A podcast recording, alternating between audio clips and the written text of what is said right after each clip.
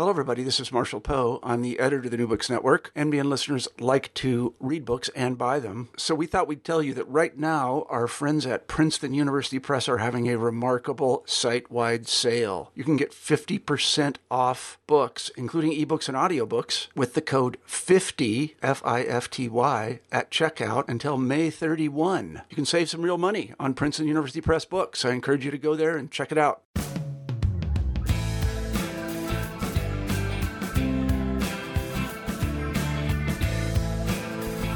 Hello, everybody. This is Marshall Poe. I'm the editor of the New Books Network, and I'm very happy to say that today we have Professor Kate O'Neill on the show, and we are going to talk about her telegraphically titled book, Waste.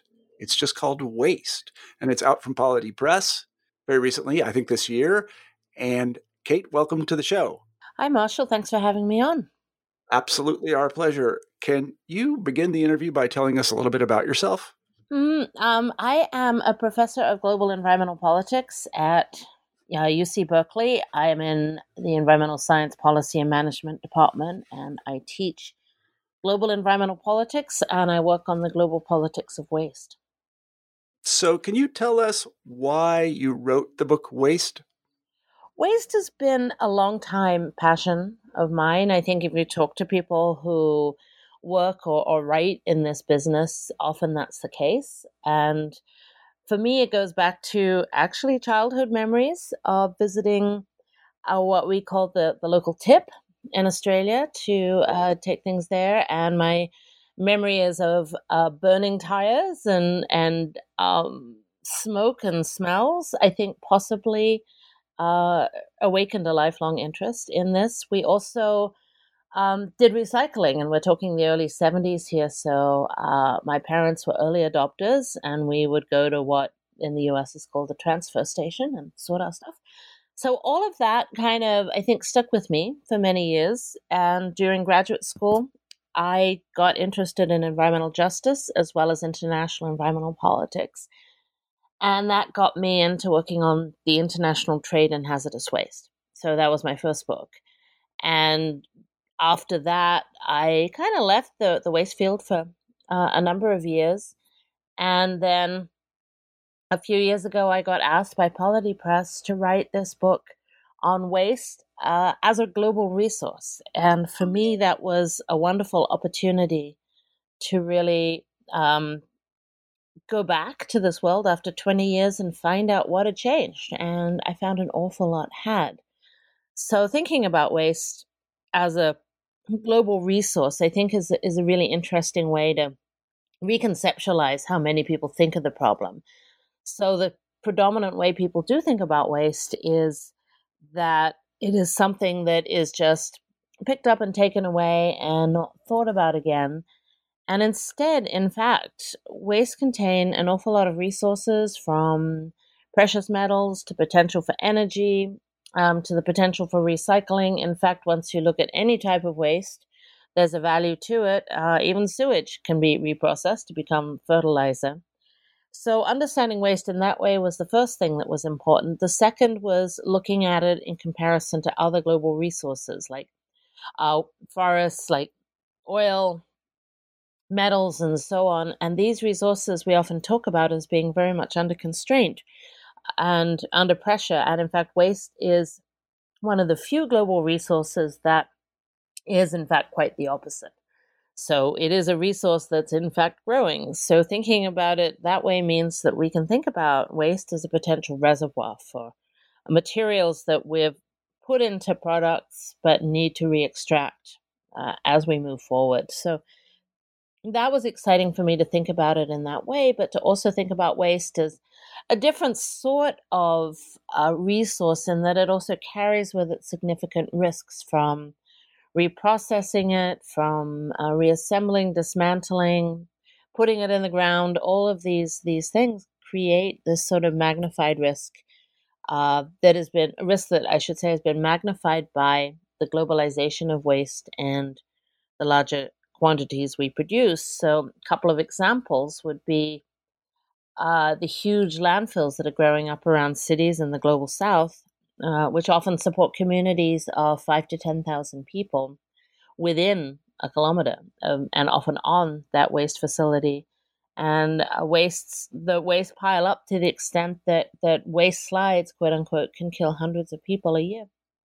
So that's one instance. And another is really of uh, uh, sometimes of toxicity in the amount of e waste, chemical waste, and all of the other uh, types of toxic waste. Medical waste is another example that goes with um, the field. And finally, I might add, in the wake of fires in California and other kinds of weather disasters as a result of climate change, one thing I'm very interested in, but didn't have that much of a chance to go into in the book, is is disaster waste. So the waste that comes out of out of and after fires, hurricanes, and so on. That is a sort of fascinating but also terrible mix of rubble, um, biological matter, uh, animals and, and often human remains. So that's that's another piece of this puzzle.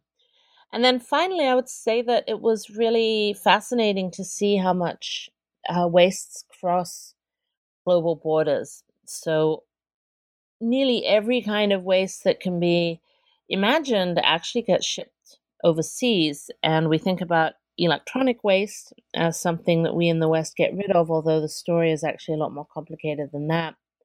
But also shoes, um, you know, secondhand goods, clothes, shoes, uh, bicycles, cars, uh, food waste gets shipped. And most recently, of course, we've known a lot about, found out a lot about China's crackdown on, on imports of plastic and paper scrap and the impacts that that uh, which happened in March 2018, the impacts that that has had on on um, national uh, recycling markets. So suddenly we understood that we had this huge global market that's now gone away. So all of this added up to really what I would think of as as a real passion for this topic and a real sort of mission to to write this book and and and and get it out there. Uh, if you talk to the folks at Polity, they will they will note that I took a long time to write this book, and there are a lot of reasons for that. But in the end, I think the timing of just having this year and a half, really mm, almost two years of fantastic developments and stories around China and plastic waste, and getting to understand more what new patterns of waste trade look like from southern countries to southern countries, not just north to south, I think gave me an opportunity to produce a book that has appeared at exactly the right time. Well, that's great. Thank you very much for that. I want to say that your waste is somebody else's business. And I learned this. it's often the case. I, I learned this uh, actually while I was renovating houses. We mentioned that in the pre interview. So I was ripping a lot of stuff out of these houses and a lot of metal, particularly, including old appliances and things. And I just moved to New England and I didn't know what to do with it. So I just stuck it outside the house. And then suddenly this guy shows up with a pickup and he's like, What are you going to do with that? I'm like, I'm going to pay somebody to haul it away. And he's like, I'll haul it away for free. I'm like, really? He's like, I might even pay you something for it. I'm like, really? Is that a thing? He's like, yes, it is. And uh, you should, here's my card. And if uh, you produce any more of this metal, you just call me and I'll come take it away for you. And apparently, this is a, a, kind of a standard thing in New England. It wasn't where I, I, I grew up. But there are people that just wander around looking for people ripping stuff out of houses so that they can go and I don't know what they do with the metal. I didn't ask, uh, but apparently they make money from it. And I, I guess Look, can I ask you a historical question? Because I'm a historian. Yep. Mm-hmm. When did the processing of waste uh, become big business? Because it's enormous business now. Right. Uh, oh, that's a good question. If you don't know, that's fine. I just yeah. was like, oh, it's been big business. Uh, I think really since the Industrial Revolution. I mean, it's relative. Uh, obviously, um, the origins of the waste business were small and scattered compared to the big concentrated global firms we have collecting waste today. But the um, the profession of waste picking is one of the oldest ones. Yeah. And it goes back to sort of scrap sellers in the streets of London, on the streets of the world's big cities, especially in the US, as cities grew. And waste in general not just waste that the scrap that could be easily repaired, but household waste, sewage, and so on um, became sewage. The, the construction of sewage systems was absolutely central to the modern city and ending disease epidemics. So, in that way, there was that evolution of waste management systems and then the evolution of waste pickup and particularly municipal waste pickup being run so so waste pickup being run by by cities and towns had to do with the fact that certain organized criminal elements were stepping in and dealing and actually you know running these waste businesses too. So you see this kind of formalization of waste management happening over the years and the growth of these huge corporations around the world that collect the waste and often recycle it. Companies like Waste Management, uh, companies like Veolia, which is based in Europe.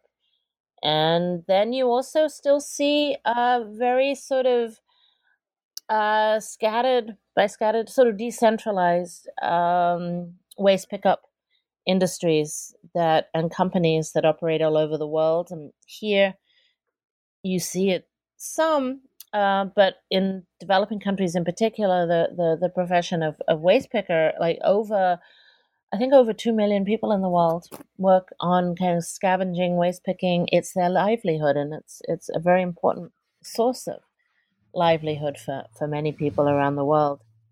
And I think with what you said about um, waste pickup is that you, um, we all live in a local and then a global waste economy. So we might think we're throwing something out, but in fact, it might be being picked up and turned into something more useful. And once you start seeing those patterns, it's really interesting because, uh, you know, you put something out. I mean, I live in Chicago part time, and you put something out in the alleyways, and no idea. It's gone. It's gone within like an hour, hour and a half, and you're like, how did that happen? How are people just so attuned?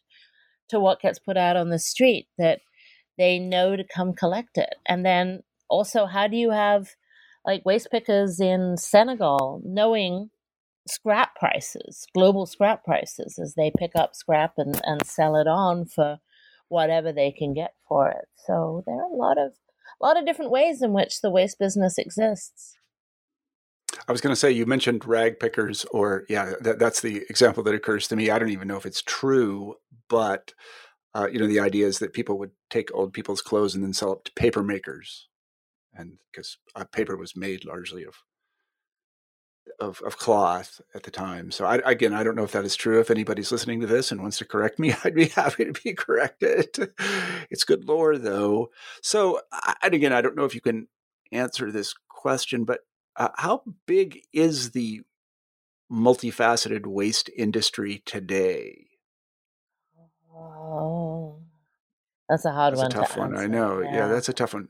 Well, we can just say it's very, very, very big. And I'm Mhm. interested in the transnational part of it because you mentioned that because I don't know exactly where my waste that is from my household goes. Uh, and, you know, for example, when I throw away, I know that my kids play on a playground that is made of recycled sneakers.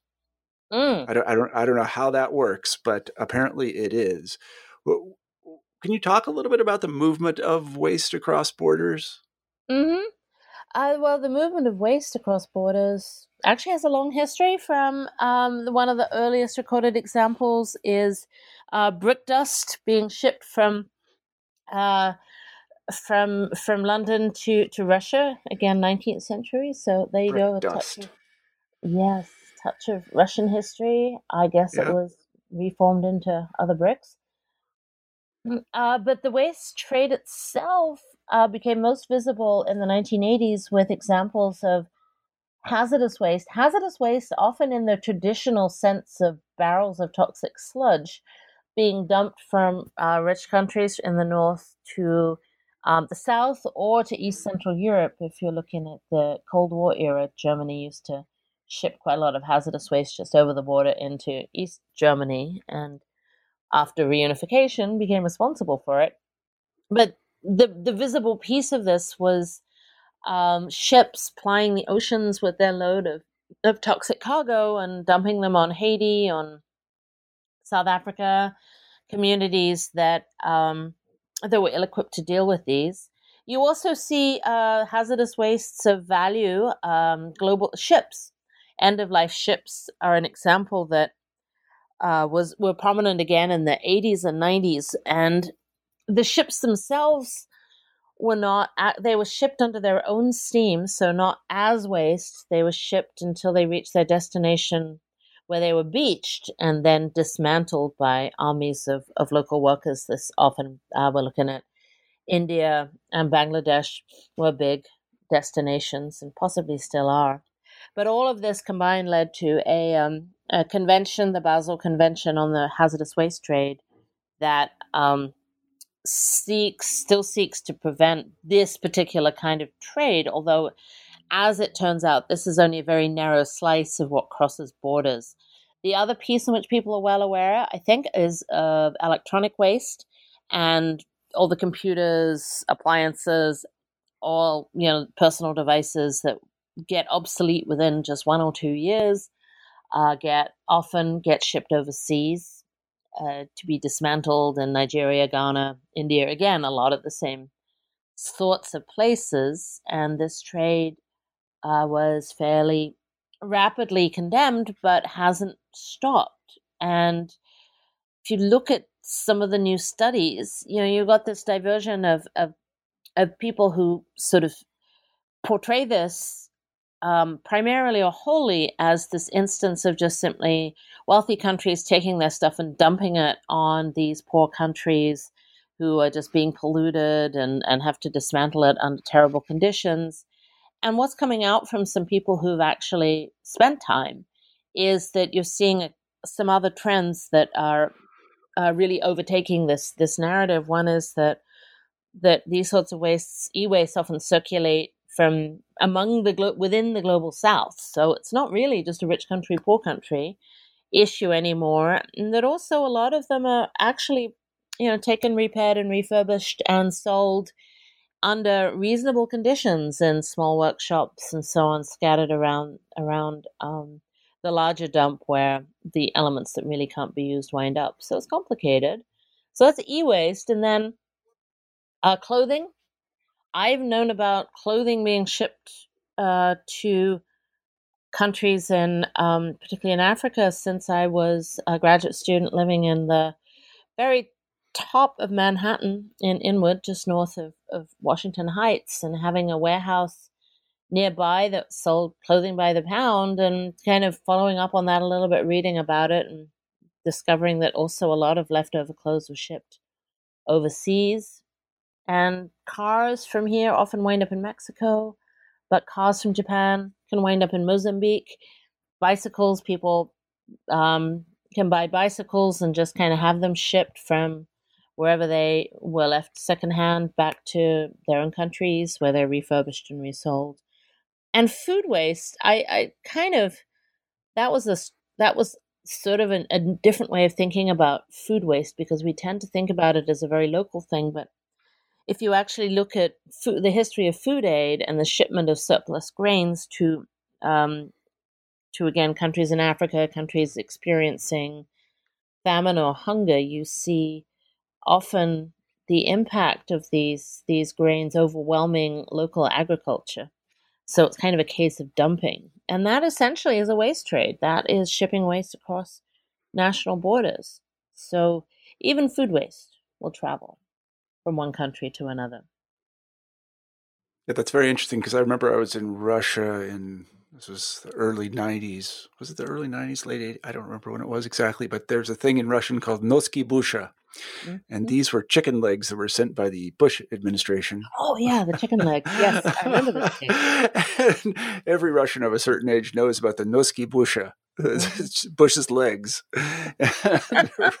dump chicken legs on the Russian market, and I, I don't know why America had such a great surfeit of chicken legs, but we did, and well, everybody knows about these you know, things. And you know that the uh, the the antibiotics side of that, Russia no, was claiming that that um, the U.S. always sent the right legs of chickens, or maybe the left, but the side that had the antibiotic injection, apparently. yeah. I always thought it was in food. Maybe it was injections back then, or maybe you know that know. was just simply not the case. But I, yeah, that was actually that was actually Russia's claim. I don't know how you can tell which leg of the chicken is which, but yeah, I don't know either. Yeah, yeah, that's, uh-huh. yeah. That's probably more. That's probably harder than sexing a chicken is to tell the right leg from the left leg. Although I'm sure I'm wrong about that. And I'll hear from some listener. It's like it's very easy. You just do this. Yes. So I wanted to talk a little bit about computers because and and and phones and things like this because one of the things that I always am a little bit. Of, I'm sitting in front of a six year old computer and I just I've owned so many computers in my life. So I'm just not going to replace it until it dies. I'm sorry. I just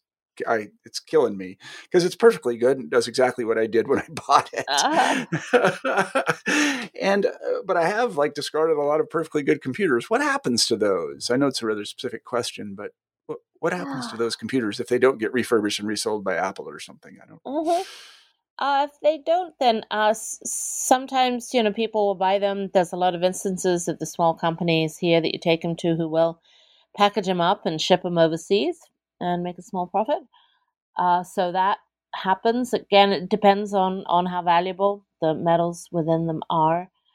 What happens literally is often they're just ground up here, and I'm assuming the metals are extracted somehow, but I'm not sure how effectively or how well. So I really focused on on how much or the the e-waste that were being shipped overseas. It's really hard to um, actually figure out how much was being shipped. I, I read some interesting um, studies of, well, how can we even tell? I mean, there are these numbers that are floating around, quite high percentages, but they're not really based on actual sort of on the ground counting or studies of what, what was happening with e waste. And so, again, we don't really know. It's also easy to ship in small lightweight packages and you know really have a sense of being able to track those through ports or anything although people have tried and we have some data from those from those sorts of studies. So it can go uh, to various places. And sometimes it's eh, you know things are refurbished within this country. Uh, we often buy refurbished uh, computers in my household either I've done it myself. Show up as a yes. brick, or they yeah they can show up as a brick, or they can show up as a fully functional computer that has a a lifespan that you'd expect from a computer. Yeah. Uh, yeah. I was. Uh, it's interesting you mentioned data because I was wondering just about this because it, since it is something people are throwing away, with all the senses of that word, it, it it must be a hard thing to get good data on, particularly in environments where it's largely unregulated in the government or whomever businesses are not keeping good track or right. even hiding what they're throwing away, which is something right. you might well do. Uh huh.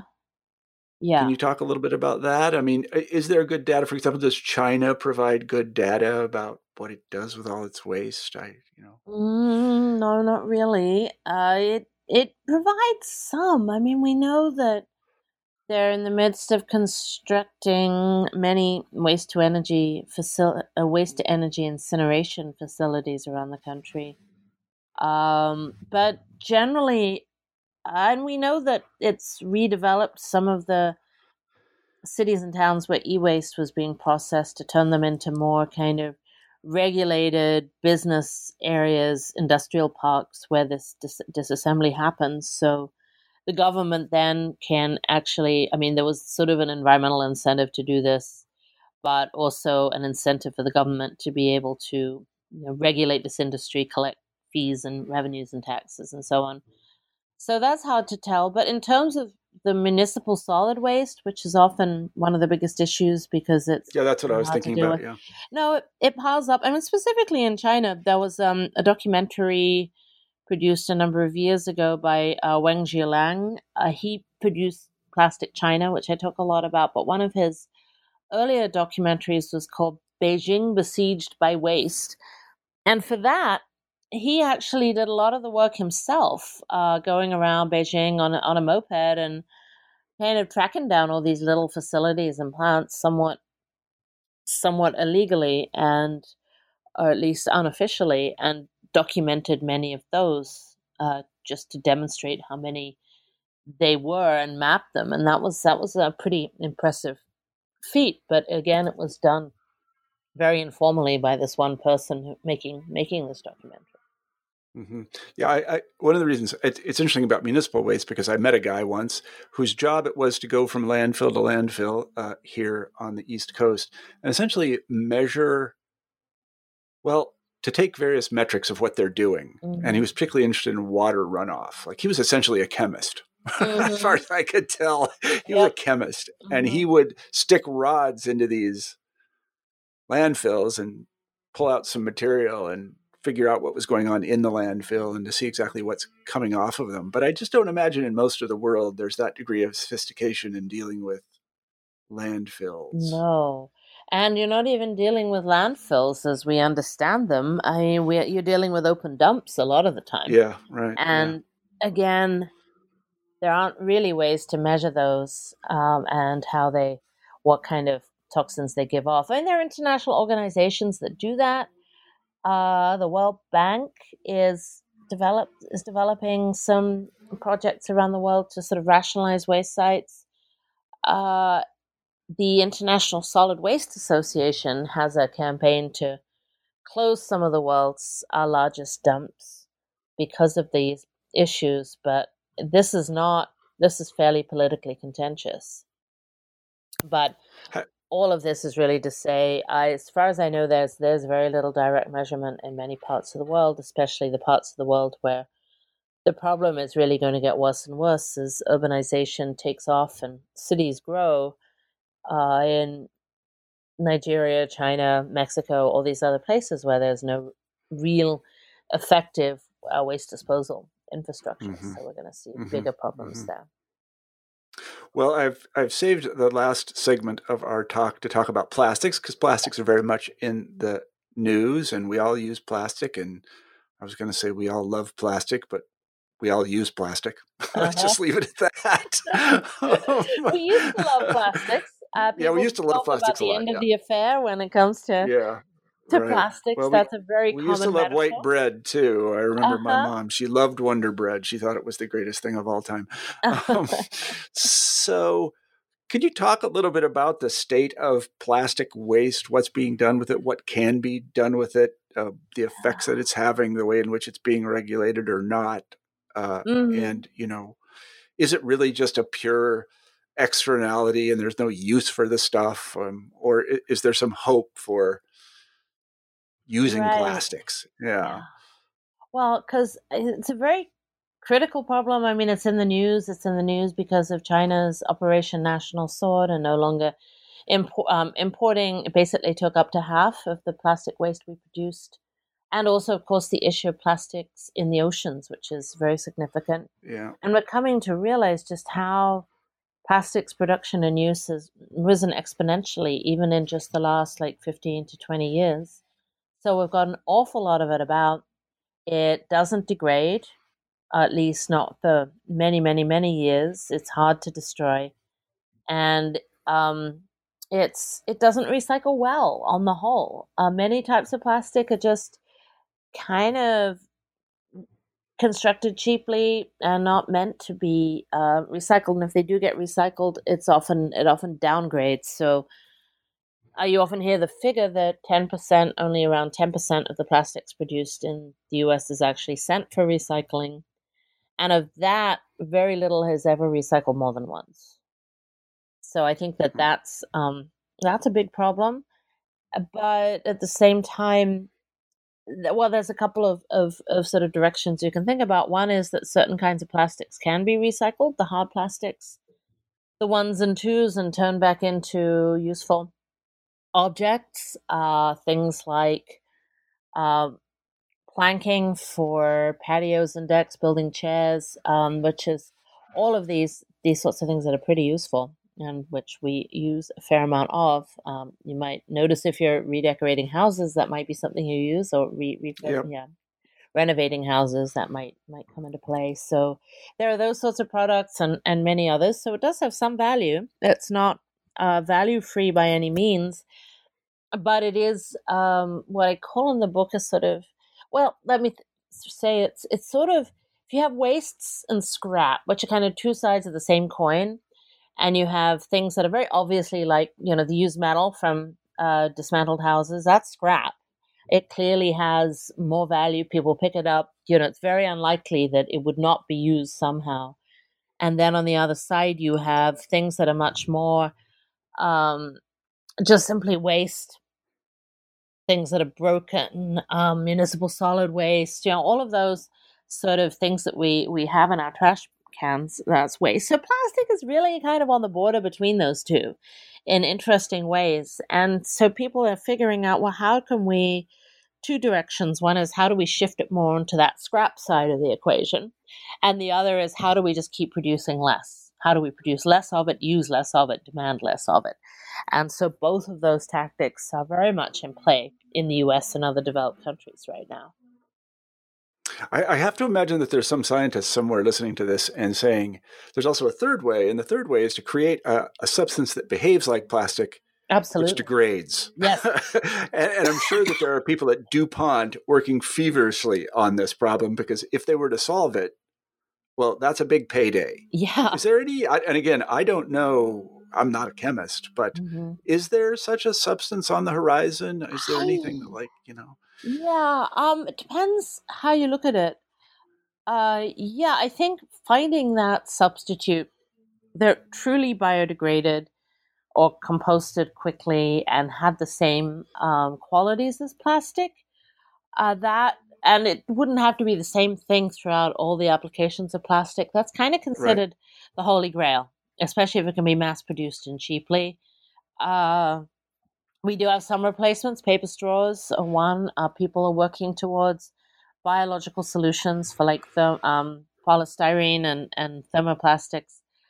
Uh, then you have what are called compostable uh, utensils, single use disposables, which are not really compostable. Uh, they have problems in that they have to be shipped to an industrial composting facility. They take a long time to degrade. And then you also have um, issues with chemicals used in, in making those that can turn out to be quite toxic.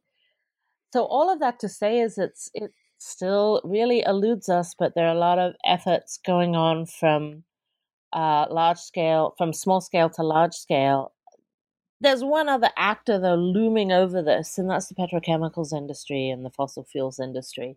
Yeah, and you see, this is sometimes I, I think, well, maybe this is going to be like ozone layer depletion, that we find some substitute in the way that we found a substitute for chlorofluorocarbons. And, you know, we put that, started using that substitute and things really improved. But uh, the but the chemicals companies were the ones that produced those and sold them in the first place. But then mm-hmm. you have the petrochemical industry saying, hey, you know, people might switch out of fossil fuels for fuel and energy because it's causing climate change. We need to find another use for it. So let's go and produce plastics and that's that's kind of been the pressure on the system is mm-hmm. it's oil is cheap right now with the shale gas boom from fracking. So that's put a lot of pressure or it's it's really um created uh, more of an incentive for companies who you make things out of plastic to just use virgin resin rather than spend the extra money on what might be recycled uh, polymers and plastics. And total consumption of plastic is going up very rapidly, isn't yeah. that true? Yes, Yeah. Yeah, because one of the things that I've noticed, again, I told you that I sometimes work on houses and things like this, kind of a hobby, and is the number of things that are made out of plastic now that used to be made out of metal or wood. Mm-hmm. Uh, because there are new kinds of plastics that are really extraordinary, actually. they're very light and they're very strong uh-huh. and they're durable and they're made of plastic. Yeah, you can't even you can hardly recognize it. It's just kind of an incredible thing. But they're right. made of plastic and they ain't never going away. They might right. break, but they ain't never going away. Yeah. Uh, and you know, if you look at something like a computer or even your car, I don't know how old you are, I ain't going to ask, but cars used to be made largely of metal. Yeah. My impression now is that they're made largely of plastic yeah. or some some derivative thereof. Uh, maybe some of it's plexiglass. I don't really know. What, mm-hmm. Like the yeah. bumpers of my car, what are they made of? I, I can't figure of, it out. They're kind of plastic yeah. if you if you've had to, you know, notice if well, someone's rear-ended you. You do tend right. They're pretty incredible, plastic. right? The dent come, yeah, they're they're pretty incredible. There don't no dent gets left. It might be scuffed a little bit. Uh, you know, it's a uh-huh. good it's a good thing from that standpoint. Yeah, well, it's but a from good thing from of, a couple yeah. of standpoints. One is, of course, it's lighter. It uses less gas. Yeah, right. Yeah, exactly. Mm-hmm. So they're all, yeah, your whole job is about trade offs. Yeah. your job is just a forest of dilemmas. yes. yeah. Once you throw in climate change as well, which is what I've been yeah. teaching about a lot lately, right. you're, you're, kind yeah. of in this world of like, well, you know, how do we make this work? And I have to say, plastics and waste, are, for many people, good to focus on because actually, I mean, although I think it'll be very hard to actually solve this problem, there are many things that are really going to make a big difference. And that difference can be made pretty quickly, too. It's not like it's something, I mean, we do have huge stockpiles of plastics. I'm not going to minimize that, but uh, it's something that we can get a handle on uh, if we have political will. I'm not saying it's not political, it's very much, there's a lot of conflicting interests and that's one of the reasons it's so interesting but for many people it's like okay we can tell waste are a problem and here are solutions abc and you know let's let's let's work together on that yeah i was uh, it's very interesting i was you know when the green new deal came out you know one of the things mm-hmm. people were saying i don't i didn't read it very closely but you know one of the things was we should fly less that's not going to happen. it's just that's not that, that's just not in the realm of reality. I don't uh-huh. I don't know what to say because again, it is really all about trade offs, and we kind of like modern life, and right. people are not going to give it up easily. And so saying don't drive uh-huh. that, that, doesn't really get us anywhere. Well, literally. Um, yeah, right. Yeah. I should have been smart enough to recognize that was a pun in the making, but I, I, I wasn't. But yeah. yeah. I mean, Europe is is ahead of us in this. I mean, I they have trains. They have really great networks of trains. So yeah, in do. Europe, the movement to actually cut down on flying and driving has been pretty effective for us. You yeah, know, we true. don't have that infrastructure, so no flying right. is. But we have this geographical problem. I mean, you know, I mean, you fly back and forth to Chicago. That's a long way. Would you like to drive that or take a train? I I wouldn't. Um, I used to drive. But, yeah, I'm working on working to, on putting yeah. my classes online, so at least. well, that yeah, that's something. I work remotely, so uh-huh. you're right. I don't travel anywhere. I mean, uh, six miles from my house is a long way for me. So I don't know if that's pathetic or not, but yeah, I'm a climate warrior, yeah. sort of by, but not by design. But I just don't really go right. anyplace. But uh, yeah, but yeah. I'm very careful with waste. I'll tell you that. I I know that you have a hard stop, and I want to give you time to prepare for it. So let me ask the traditional final question on the New uh-huh. Books Network, and that is, what are you working on now? Oh well, I think um, I really have mapped out with this book a lifetime of work and research. that's uh, that's that's that's um, as long as I'm not teaching 365 students as I am this semester, I'll be able to get oh, back oh, to that. I'm working on um, a few sort of joint projects with with friends uh, and colleagues. One is on the right to repair movement, which I think is a really fascinating global movement that has emerged and uh, re-emerged, I guess, in the global north in recent years. To I, I I'm all for that. Yes, challenge the big companies to allow us to repair um, our goods uh, that we buy from them, and that's a matter of intellectual property as well as know-how and the tools and the manuals, and then a lot of repair shops that are growing up around the world and incentives to um, fix things, communities to bring communities together. There's a lot going on there. I'm wanting. I've got another project on the global governance aspect, um, on how global conventions are being used, like the Basel Convention that I mentioned before, to uh, regulate waste. Can that happen? What's going on? Will the World Trade Organization step in at some point?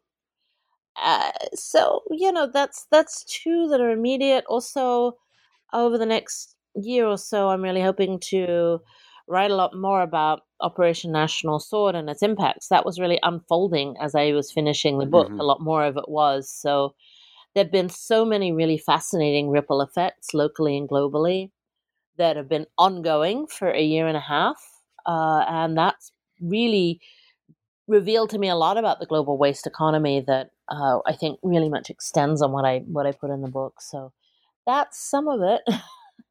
well, my vote is yeah. for the right to repair one, to uh-huh. put that uh-huh. one on the front burner, so yeah. to say, because yeah. I'm looking at my phone, which probably costs somewhere between five hundred and a thousand dollars, and the battery is dying because you know batteries do die, and I can't replace the battery. No, of course not. like, what's with that? Yeah. I can replace the battery in my car but yeah. I can't place it better in my phone. Right. Like that, there's something wrong about this. Yep. Yep. It's and a perfectly good phone. It's a it's a fine phone. It works well. It's like five years old, but it's a fine phone. Yeah. I mean, and I if if you hack battery. into it, or just sometimes if it's that old, they will simply, you know, the software upgrades won't be compatible, and that's it. Again, you got a brick on your hands rather than a usable phone, and that's great because now you have to go pay Apple or whoever. Yeah, right. A few hundred bucks bastards. I know. Oh, I shouldn't say that. Sorry. Yeah. the control like over our lives of these devices is, is quite yeah. incredible. And I think yeah. there's a lot of concern in global repair communities that what's coming, no longer are these huge computer monitors coming through and all of these things that can be easily taken apart and working parts put into another one, very interchangeable. That's that's no longer the case with many of the devices we produce, and we need to be able to repair these, we need people, you know, they should be, they can be shipped abroad. And if they're safe, they've got non toxic materials, they've got instructions, they've got interchangeable parts. Then you've got these great markets for them overseas that are really perfect. Right. Right. Uh, that's, right. Well, but we're not there yet.